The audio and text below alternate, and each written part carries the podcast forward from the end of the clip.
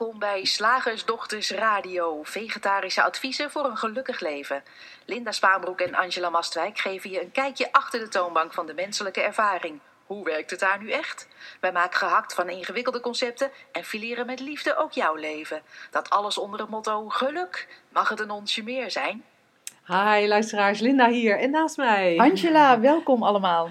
En vandaag eh, hebben wij een poging gedaan om onze jingles wat zachter te laten klinken. We hebben van meerdere mensen gehoord dat eh, de jingles vaak hard en scherp zijn en eh, van een ander geluidsniveau dan eh, de spraak.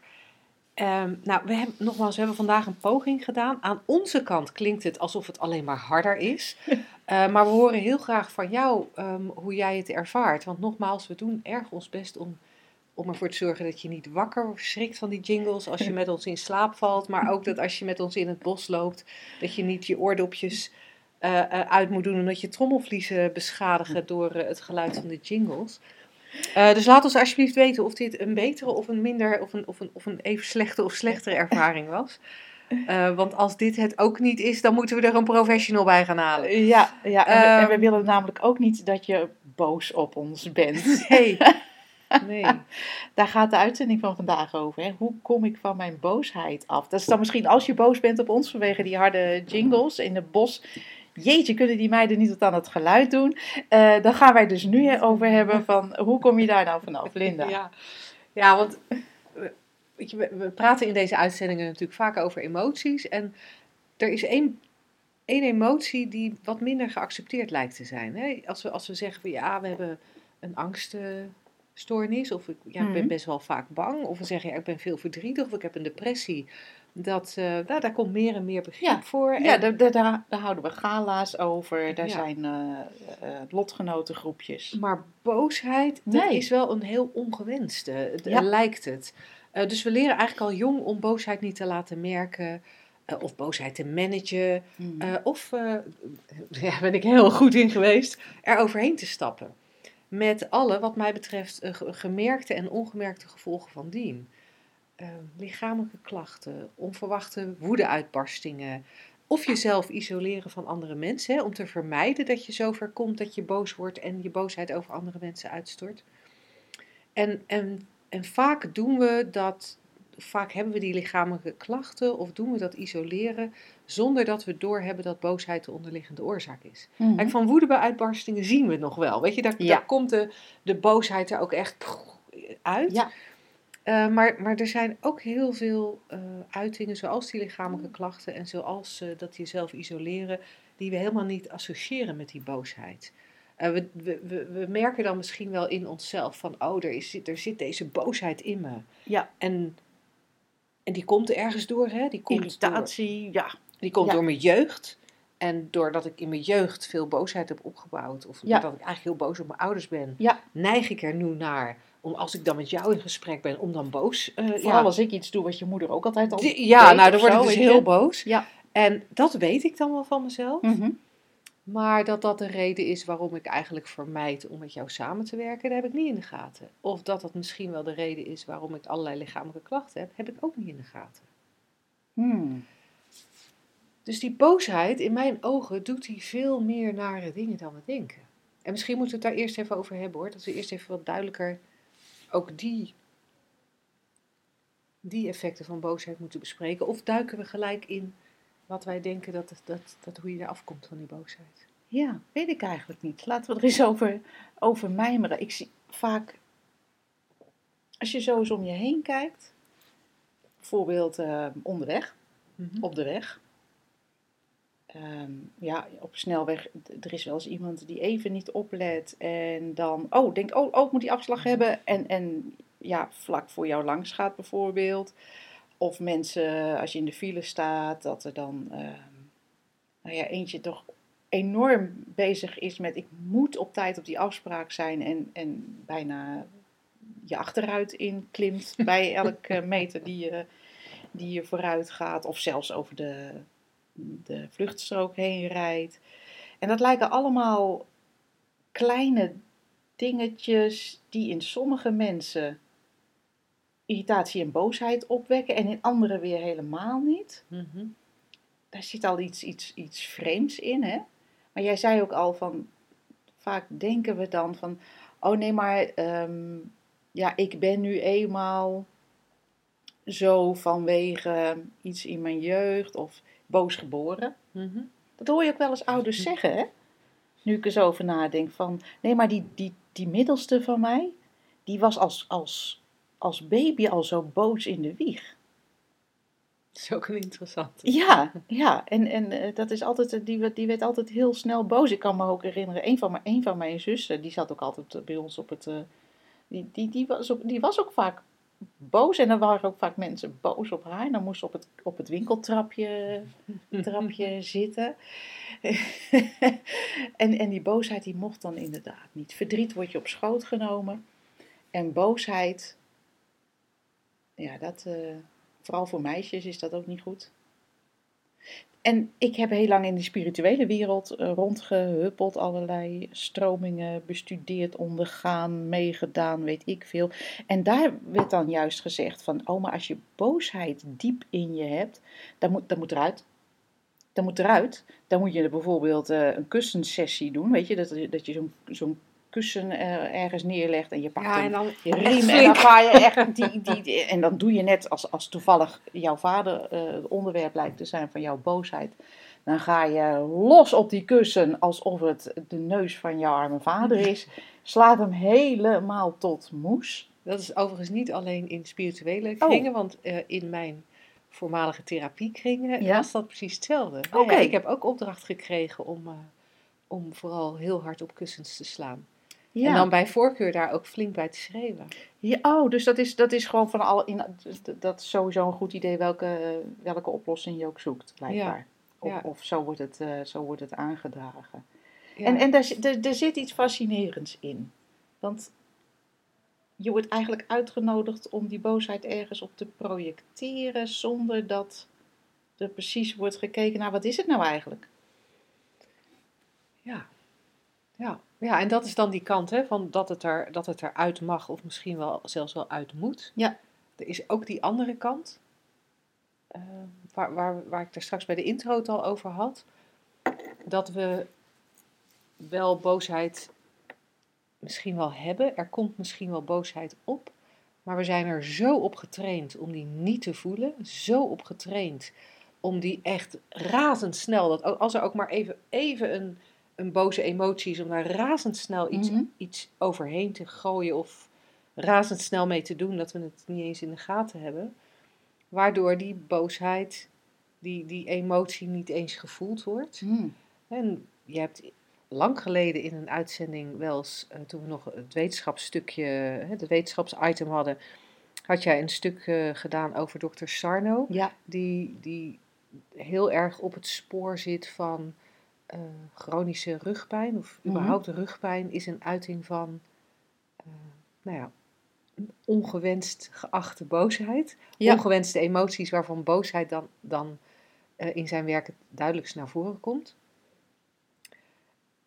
Dus daar zit, daar zit ook iets. Dat we, dat we, ja, aan de ene kant is er dat verhaal van boosheid moet eruit ja, waar je je van afvraagt, nou ja, bij mij heeft dat nooit geholpen. nee. Ik ik eh, heb het, geloof ik, in de uitzending wel eens vaker gezegd. Ik, ik heb het er in ieder geval recent een paar keer over gehad tijdens eh, trainingen bij ons eh, op locatie.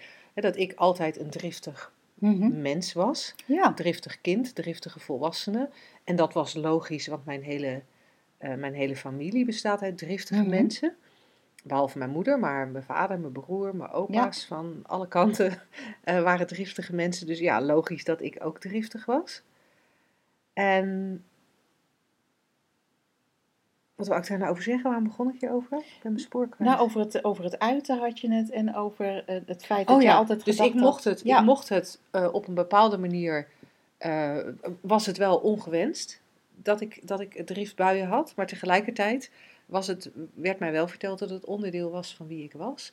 En wat er bij mij vermoedelijk gebeurd is, is dat ik, dat ik inderdaad in zo'n rare kreukel terechtgekomen ben. Ja, want het is een rare kreukel, hè?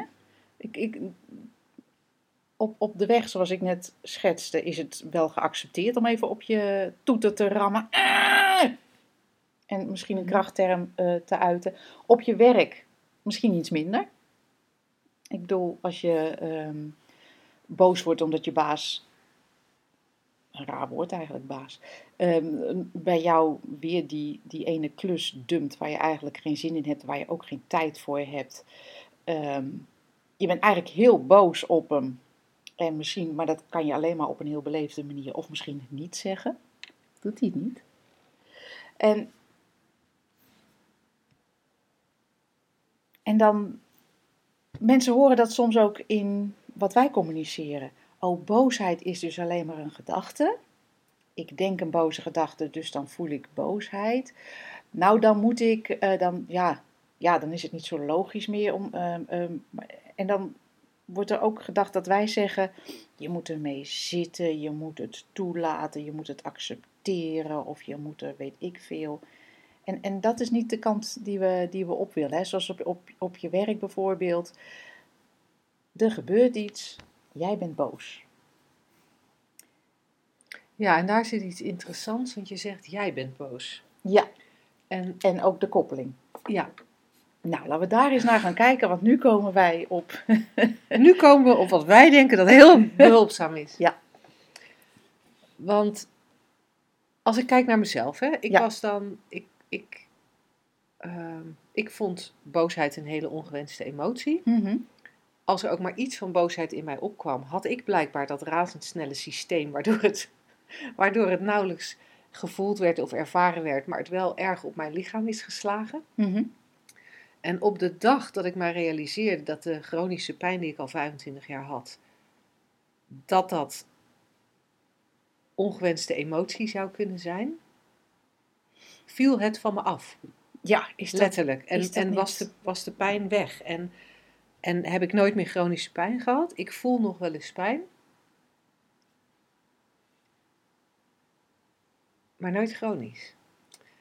Nooit meer chronisch. En dat is heel fascinerend, omdat, er, omdat ik blijkbaar iets gezien heb over, over dat gevoel of over die emotie. In, in dit geval boosheid.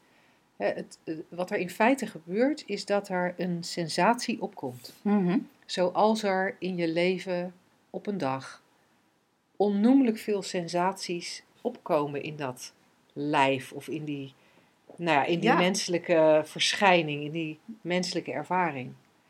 En, en dan zijn er wat mij betreft twee dingen. De ene is dat we een soort filter hebben waarbij we de sensaties die in ons opkomen filteren als goed of fout. En de goede sensaties, de goede emoties, de goede gevoelens, ik noem ze even sensaties. Die, die, de goede, die, die mogen. Ja. En dat wat we niet oké vinden, eh, die mogen niet. Dus die, die gaan we of onderdrukken of we gaan erover nadenken Mhm. wat de oorzaak is van deze sensatie. Ja. En wat de oplossing is om deze sensatie in de toekomst nooit meer te hoeven voelen. Ja. Dus als je dan kijkt naar die baas, hè, wa- wa- wat jij net zei, er is een sensatie, wat eigenlijk een willekeurige sensatie is. Ja. Alleen dat zien we niet, dat herkennen we, kennen we niet en dat heeft niemand ons ooit verteld. Nee, Het is eigenlijk een willekeurige sensatie. zoals die in een menselijk bestaan er zijn. En we, we voelen hem en, en er is iets wat denkt, ah, ah, ah, ah, dit, dit is niet, dit is niet oké, dit wil ik niet. Of juist, oh, dit is zo oké, dit wil ik houden. Hoe, hoe, hoe kan ik er, waar komt deze, dit gevoel vandaan, zodat ik hem altijd kan houden? Maar we hadden het nu in deze uitzending over boosheid. Dus laten we er even uitgaan van, er komt een sensatie op. Die krijgt van jou het label boosheid. Daar, daar, daar gebeurt al iets, hè? De, de sensatie krijgt het label boosheid. Bij iemand anders krijgt diezelfde sensatie misschien wel het label verdrietig. Of het label, ik zit niet lekker in mijn vel. Dat, dat weten ja, we niet. We het kunnen... label angst. Bedoel, Ja. ja. En bij jou krijgt het het label boosheid. En vervolgens krijgt het, komt daar ook overheen van, ja, dit is niet goed. Waar, en, waar, en waar komt die door? Wat is de oorzaak van deze sensatie? En dan gaan we kijken in onze omgeving. Nou ja, die baas natuurlijk. Ja, nee, logisch. Of die partner, of dat kind. Want dat of, is de trigger, zeggen wij. of degene die ons snijdt op de snelweg. Dat noemen we dan inderdaad de trigger. Ja, het, terwijl in, in, in mijn beleving is het vrij willekeurig wat er, wat er opkomt. Want de ene keer word je niet boos als, als je, die als je zo'n klus krijgt, de andere keer wel. En eh, de ene keer uh, projecteer je het hè, op de snelweg ook. Dat is ook vrij random.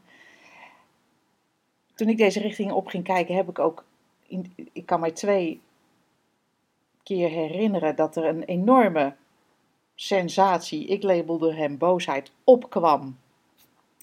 Waar ik uiting aan gaf. Maar dat was eigenlijk niet, dat was heel grappig, niet geprojecteerd op iets of iemand. En het hoefde ook geen oplossing. En ik merkte dat dat gewoon een golf was en voorbij en klaar. Ja. Heel, En- heel interessant. En, en daar zit iets, hè? Dat, dat, jij noemde, jij verwees er daarnet ook al naar van, we zijn zo geneigd, ook, ook als mensen naar ons luisteren, om een soort opdracht te horen in wat wij zeggen. Van oké, dus ik moet Oh, iets dus- met die ja. boosheid. Ik moet dat laten gaan, ik moet het herkennen, ik moet, ik moet zus, ik moet zo.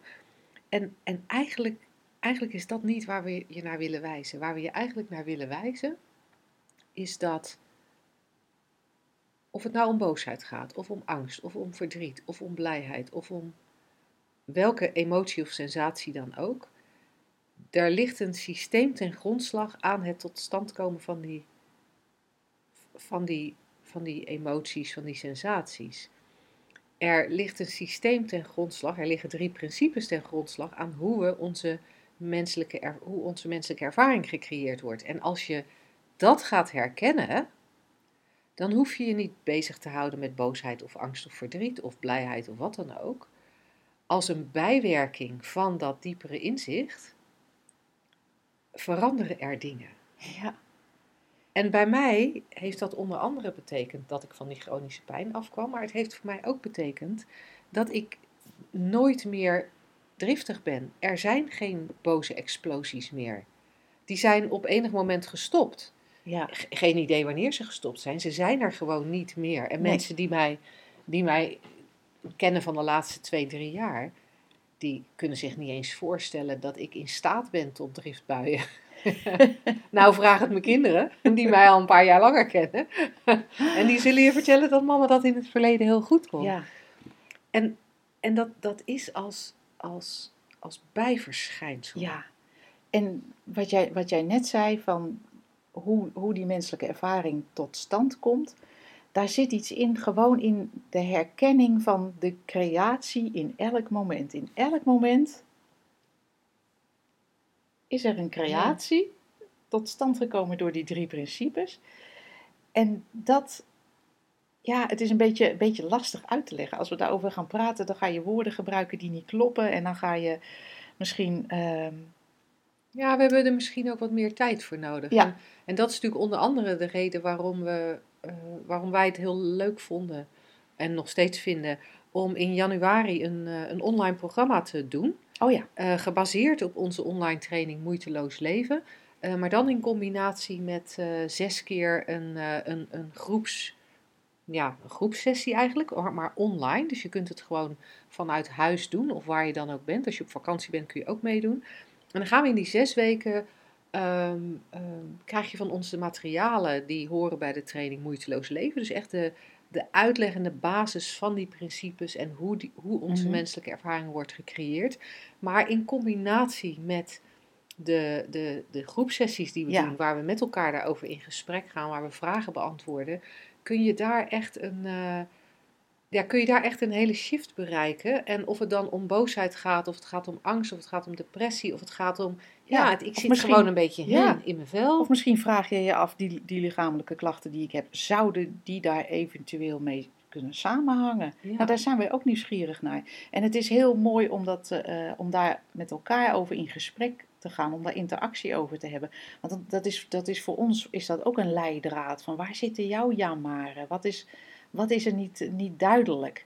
En, ehm, en dan kunnen we daar samen naar kijken en ont, steeds opnieuw ontdekken dat hetzelfde systeem aan het, eh, aan het werk is. Dus Ja. we hopen je daar gewoon eh, eh, te zien. Dat is Ja, leuk. dat online programma heet Time to Shift. En eh, nou, in Shift Magazine lees je daar ongetwijfeld over. Maar je kan het natuurlijk ook op onze website www.shiftacademy.nl vinden. Je vindt hem vast.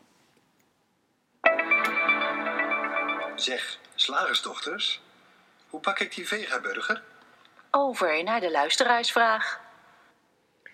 Ja, vandaag hebben we een vraag van Suzanne en eh, ik vind het een hele leuke vraag. En ik denk ook dat het een vraag is die voor veel mensen relevant is. Ehm, als die voor jou niet relevant is, maar je hebt wel een andere vraag, schroom niet om die aan ons toe te sturen. We behandelen hem heel graag in een volgende radioshow. Uh, je kunt je vragen kwijt uh, op uh, vragen.slagersdochters.nl. En de vraag van Suzanne is: Ik heb zelf last van extreme vermoeidheid. Ik worstel hier al jaren mee. Ik probeer het niet erg te vinden en er gemakkelijk over te gaan denken. Ik gun mezelf een powernap en raad het iedereen aan. Toch zijn er dagen dat het niet kan en dan voel ik me extreem vervelend. Ik voel een hoofdpijn en mijn maag voelt anders en ik denk dan dat ik het niet red. Dit belemmert mij echt. Ik kan natuurlijk heus wel buiten een powernapje. Graag een power talk of een visie van jullie? Cool, nou daar, daar, heb jij natuurlijk een heel, of ben jij een mooi voorbeeld uh, uh, van. Dus daar kan jij heel mooi over vertellen. Wat mij direct opviel bij deze vraag, en dat wil ik dan toch nog een keertje, misschien ten overvloede voor jullie als luisteraars melden. Er staat hier, ik probeer er gemakkelijk over te gaan denken. En die wilde ik, jij zit al inderdaad te knikken, Linda, jij pakte hem er ook uit. Heel snel, heel makkelijk kan wat wij communiceren worden opgevat als: oh, dit is een nieuwe manier van denken. Ik moet die oude manier van denken laten gaan. Ik moet een nieuwe manier van denken adopteren. Dat voelt beter. En dat is in essentie ook waar. Andere gedachten voelen anders. En, maar dat is niet onze opdracht. Sterker nog, wij hebben helemaal geen opdracht. Wij nodigen je alleen uit om steeds weer, zoals we net ook al zeiden, eigenlijk bij de afsluiting van het uh, hoofdonderwerp van deze uitzending, steeds weer terug naar het systeem. Hoe wordt het, jouw ervaring van elk, in elk moment gecreëerd en wie ben jij daarachter? Nou, dat gezegd hebbende, Linda, extreme vermoeidheid, daar weet je alles van. Ja, daar weet ik alles van. En, en tegelijkertijd hè, denk ik, ik wil eigenlijk helemaal niet over mijn extreme vermoeidheid nou, praten. Kijk. Of over het verdwijnen daarvan. Hè, want net als mijn chronische pijn is mijn extreme vermoeidheid weg. Vertel ons hoe, vertel ons hoe, vertel ons hoe. um, ik ga misschien een beetje herhalen wat jij net zei. Maar zolang we het idee hebben dat die vermoeidheid een ding is, een, een, een, bijna een vaststaand gegeven. Ik zit hier met een knuffeltje van, uh, van mijn hond uh, in mijn handen. En, en dat knuffeltje, dat, dat kan ik aanraken, dat kan ik ronddraaien in mijn handen, dat kan ik aaien, kan ik aan de pootjes trekken. Ik kan erin knijpen en dan piept hij. En dat is een heel tastbaar ding.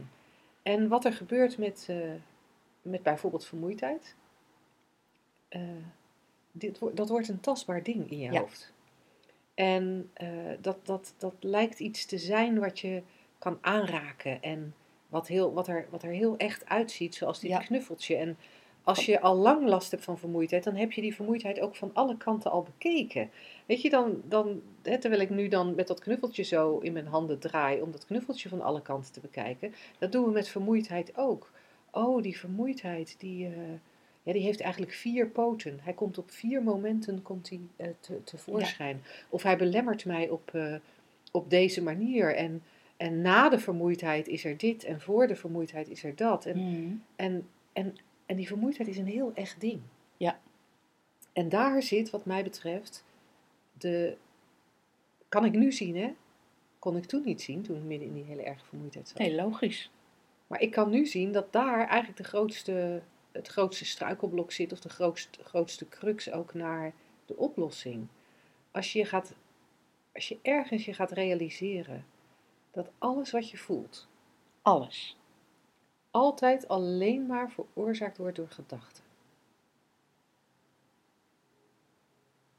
Er zijn gedachten, er is het denken en ons bewustzijn voegt daar heerlijke special effects aan toe. En, en bij jou leiden die special effects tot een gevoel van enorme vermoeidheid. Ik heb gemerkt dat op het moment dat ik me realiseerde hoe echt ik die vermoeidheid vond. En, en dat ik ook, hè, zoals ik dan nu met dat plusje beestje, zit ik maar in mijn handen te draaien. En, de mensen die via de community meekijken op de video, die zien ook dat ik er ongemerkt, terwijl ik doorpraat, zit ik te plukken aan een los draadje. En ik zit te frunniken aan een oortje. En dat gaat ongemerkt en ik ga gewoon door met, met praten. En ik ga door met het samen met Angela opnemen van de radioshow. Maar ondertussen, als dit knuffeltje de vermoeidheid representeert, ben ik eigenlijk alsmaar bezig met die vermoeidheid. Ik zit er maar aan te frutselen. Ja, en in alle onschuld, hè? Want het, is niet iets van, eh, Suzanne doet niks verkeerd. Laten we dat vooral voorop stellen. Er is alleen een misverstand. En wat, en, en, en wat er bij mij gebeurde, dat op het moment dat ik me realiseerde dat ik dus alsmaar met die, met die vermoeidheid bezig was, dat ik het ineens zo, ik vond het ineens zo onzinnig, maar dat was mijn inzicht. Hè? En dat is ook niet een opdracht die je iemand Nee. kan geven. Nee, precies. Want, want zo- zo'n inzicht in de werking van het systeem is voor iedereen uniek. En, en dat is nou echt heel persoonlijk. Wat Ja. jij hierin hoort, eh, eh, wat voor jou vervolgens logisch is, wat er voor jou wegvalt, of je daar nou woorden aan kan geven of niet, ook, ook eh, met betrekking tot dat, tot dat inzicht. Maar kijk, wees gewoon nieuwsgierig, zeggen wij ook wel eens. Hè? Dat als we dan een opdracht moeten geven, goh, zou het er iets mee te maken kunnen hebben? Zou dit nu hetzelfde zijn? Zou dit nou ook gewoon een creatie in het moment zijn? Ook al hebben we als mens de neiging, want zo werkt eh, ons, ons brein, zo is dat ge- getraind en dat, dat maakt verder niet uit, wel handig om te herkennen. Ook al hebben we de neiging om het in de tijd te zetten. Gisteren was ik ook al vermoeid of boos. Hè? Of, ehm, nou ja, als dat gebeurt, dat, dat kan ik niet handelen. Of daar, nou, daar zou ik, zou ik toch boos om worden. Zi- we zijn gewend om zo'n vermoeidheid of boosheid of wat dan ook vast te pakken en als echt te zien. En, en daar een verhaal over te maken. En, en dan verliezen we ons in het verhaal. En omdat het systeem nu eenmaal zo werkt dat er in elk moment een creatie is van dat, binnen dat verhaal, is dat wat er beleefd wordt. Kan het zijn dat Suzanne iets ontdekt? Oh, dat ga ik doen. Hey, ik voel me een stuk beter. Ja, dat kan ook. We hebben ze- er- Wij zeggen altijd, er is niks te doen. Er is wel wat te zien. Er is te zien hoe het systeem werkt, hoe, hoe die creatie van de menselijke ervaring in elkaar zit. Maar wij zeggen ook niet, dus je moet gewoon op je stoel gaan zitten en maar wachten tot je het ziet. Nee, er kan, er kan ook iets opkomen om iets te doen wat voor jou logisch is, zonder Ja. dat dat de, de ultieme oplossing is. Ja, en, Oplossing zit in inzicht. ja, en wat bij mij gebeurde, net als, als bij die boosheid waar we het daar net over hadden, zoals die driftbuien ineens eh, verdwenen, ehm, was dat een bijverschijnsel van inzicht. Inzicht in die drie principes in zijn algemeenheid. En, en naarmate ik meer, of, of omdat ik op een gegeven moment meer inzicht kreeg, op allerlei vlakken, nou ja, gewoon, ik kreeg meer Gewoon, inzicht. vallen dingen weg. Was, Ja. er, was er op een dag ook die mogelijkheid om, om iets te doorzien over, over die vermoeidheid? En bij mij was dat, jemig, ik ben er wel verschrikkelijk veel mee bezig. Wat ontzettend onnodig, wat zinloos. Ik stop daar nu acuut mee. en dat heb ik ook gedaan. Hè? Ik heb de vermoeidheid echt gewoon zo uit mijn handen laten vallen. Doei. Dat was mijn inzicht. Dat kon bij mij.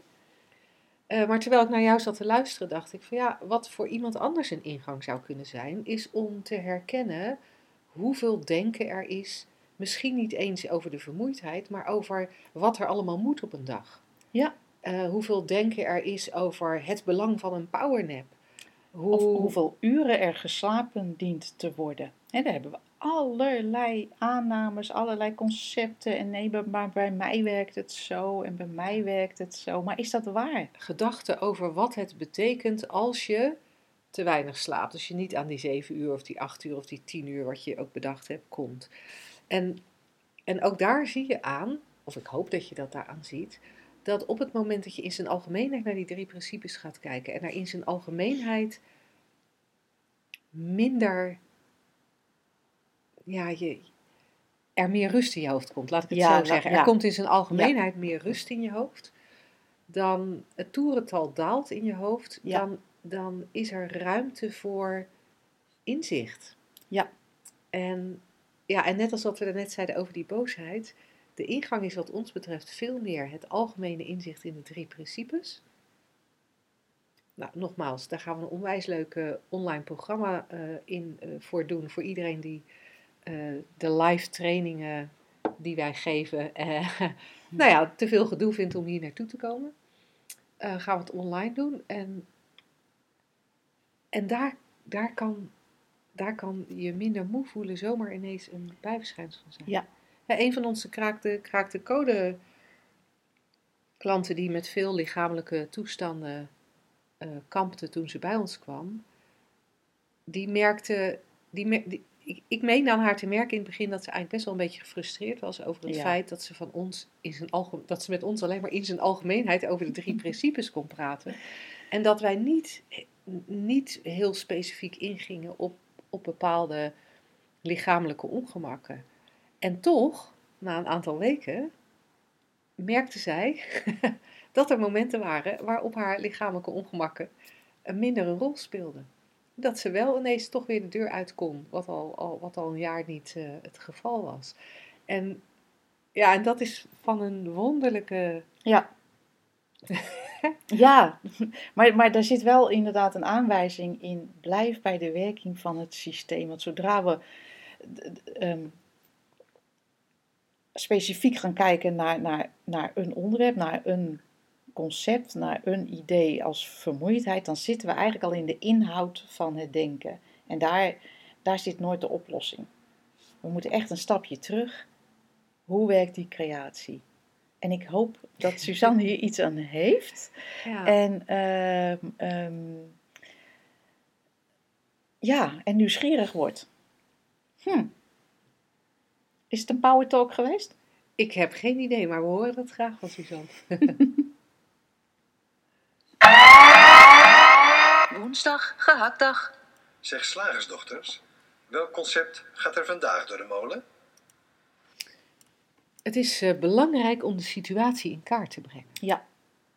Uh, we hebben daar een groot whiteboard staan. Of met, nou, dat heet eigenlijk geen whiteboard. Hè? Nee, het is een, flip, een over. flip over. dat is een heel ander ding.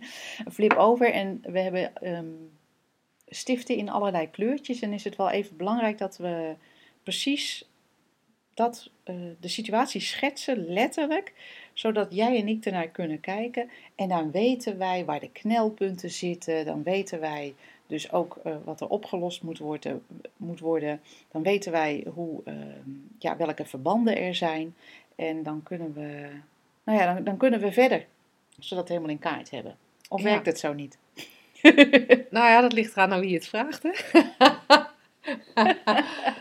Vraag je het nu aan mij, dan zeg ik, nou, dat werkt dus heel anders, Angela. En maar zou je dat een paar jaar geleden aan me gevraagd hebben, dan had ik dat heel logisch gevonden. Ja, ik, ik heb, um, ik noemde dat daar straks al, uh, ik, ik heb wel het een en ander aan therapie achter de rug in het verleden. En daar was ook het in kaart brengen, dat werd dan anders genoemd.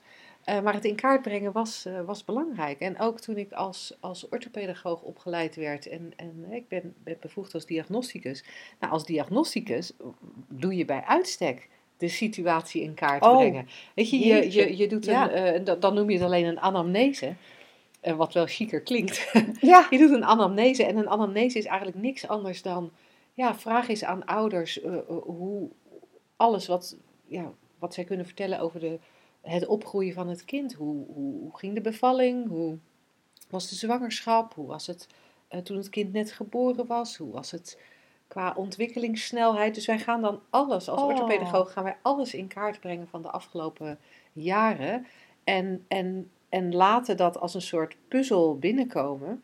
En weten daar dan, uh, nou, daar, daar, op basis daarvan maken we een aantal hypotheses van wat er aan de hand zou kunnen zijn met het kind in kwestie. En ik, ik heb ineens een nieuw woord in mijn hoofd. Niet anamnese, maar aannamenese.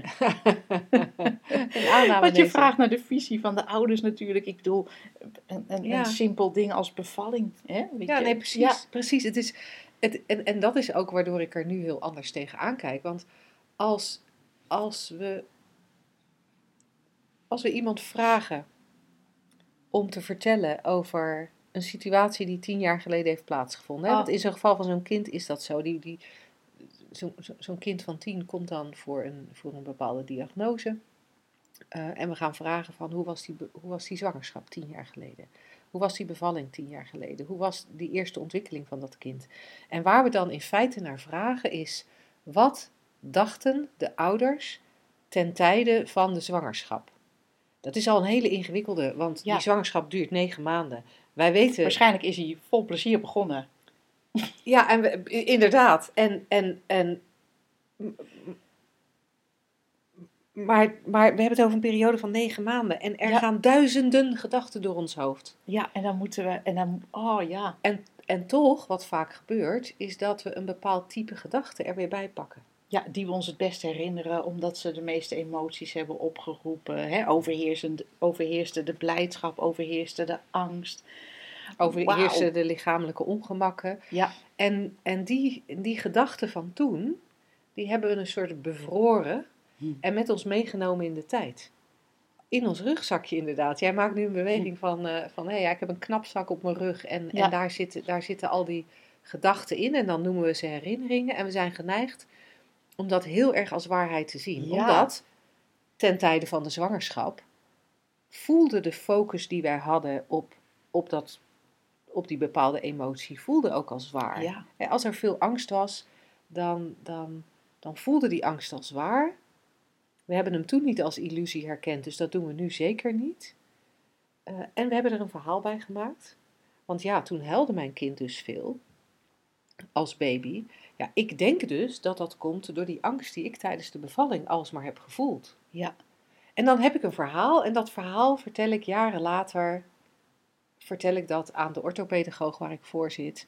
En, en ik vertel nog heel veel andere verhalen, in feite op basis van willekeurige herinneringen. ja. Alleen die willekeur, die realiseren we ons niet, want we denken dat het de waarheid is. Ja, ik, ik, ik heb een, echt een, zo'n beeld voor me van een boswandeling die we maken met een, eh, met een tasje. En tijdens die boswandeling denken we, oh, dat is een mooi blaadje en die doen we in het tasje. Van, oh, dit is een bijzondere paddenstoel en die gaat ook in het tasje. Oh, moet je daar kijken. Dat takje, dat, Dat is een takje, leuk takje dat, voor is, later. dat is een leuk takje. Dat vindt Olly eh, vindt dat leuk om eh, straks achteraan te, te lopen. En, ehm, en dan komen wij terug van die boswandeling, waarin we waarschijnlijk, als we, als we net naar dat ene takje keken, dat andere blaadje hebben gemist. En als we net bukten, hebben wij gemist dat er een hert voorbij kwam, ik noem maar wat.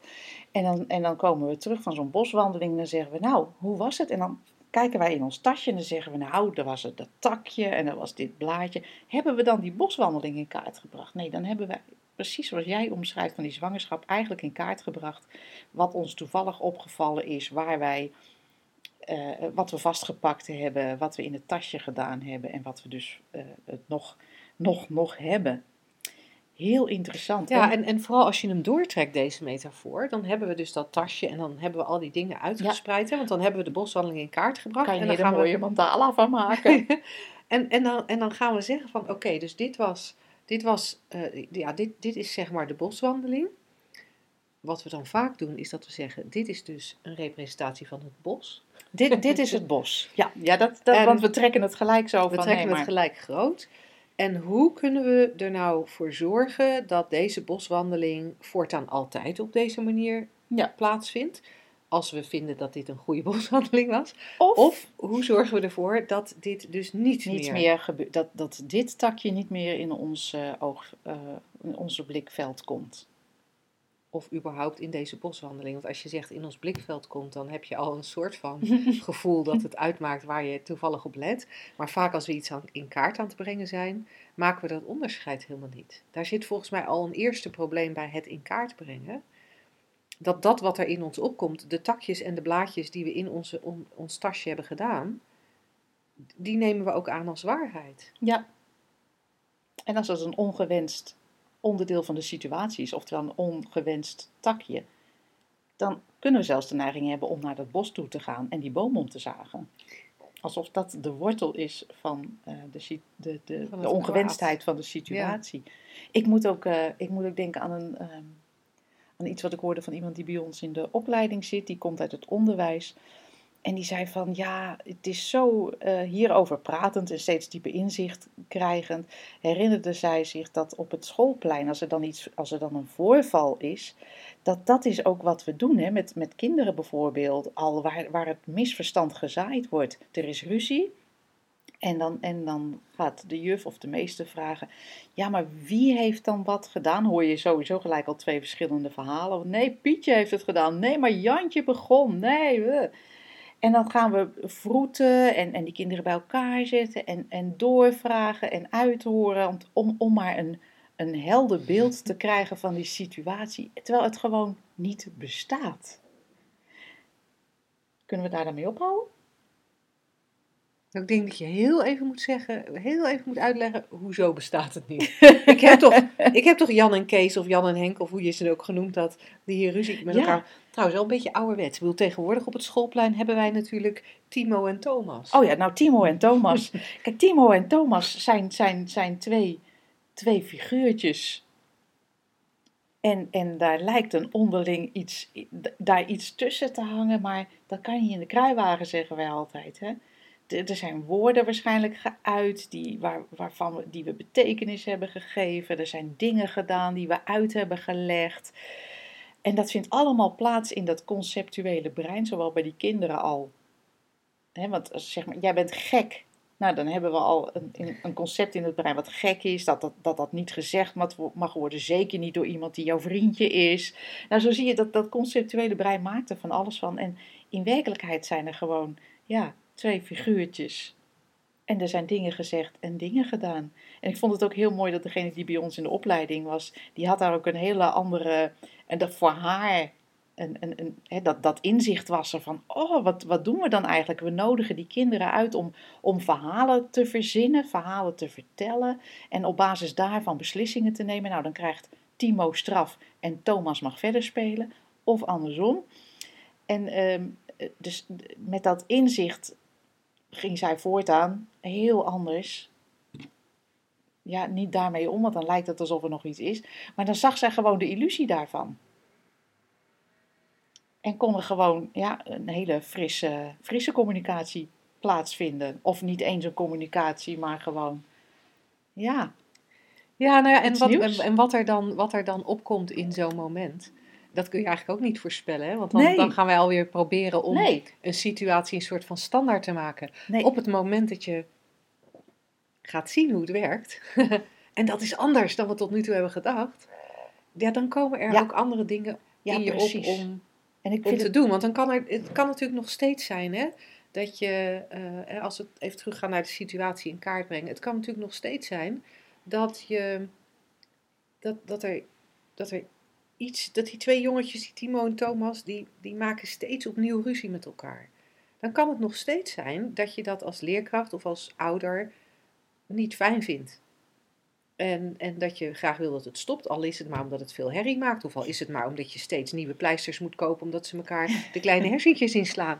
Weet je, ik heb nu al drie keer op de eerste hulp gezeten, omdat Timo met dat schepje op Thomas of andersom. in zijn oog heeft geslagen, ja. Ja, weet je, dat, dat, dat je, dat je dan dat je iets, dat je iets wil of dat je iets doet, eh, dat, dat zal altijd zo blijven. Alleen met inzicht in hoe het werkelijk wer- werkt en in, in inzicht in hoe dat in kaart brengen eigenlijk niet zinvol is, zul je veel meer in staat zijn om in elk nieuw moment vanuit helderheid te doen wat op dat moment het meest logisch Ja. lijkt. En dat is heel belangrijk om erbij te zeggen, Linda. Goed dat je dat, dat, je, dat, je die, die, eh, dat, dat pad inslaat, om het zo maar even te zeggen. Want het, het is zo verleidelijk om uit, als wij een concept vermalen, om daar dan een, een beter concept van te maken. Oh nee, dus de volgende keer als Timo en Thomas ruzie hebben, gaan we het niet in kaart brengen. Dan moeten we iets, eh, eh, eh, oplossing A, want dat zeggen de slagersdochters. Nee, het is echt de uitnodiging om fris erin te staan. Om Steeds, het zo- steeds, weer, steeds steeds weer opnieuw. blanco. Alleen maar met het inzicht van, oh wacht even, dit is zo, zo conceptueel denken. Ja. ja, want tegelijkertijd, hè, want, want dat is het natuurlijk ook, zodra het heel erg conceptueel denken wordt en gebaseerd op herinneringen en, en Aannames, Aannames, is, eigen gevoelens en zo. Ja, dan is dat in kaart brengen totaal zinloos. Op het moment dat ik met mijn camper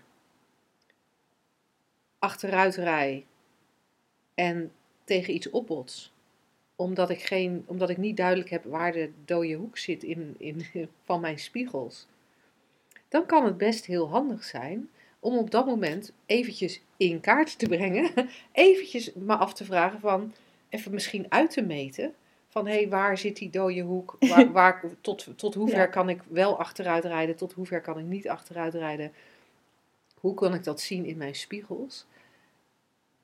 Het verschil is alleen dat het dan weer om iets praktisch gaat. Heel praktisch. Ik rij ook hier naar kantoor op de ehm, navigatie. Ik denk ook niet, nou weet je, dat is zo conceptueel. Zo in Ik kaart ga gebracht. zitten en ik vertrouw volledig op mijn intuïtie en ik kom wel in Soest.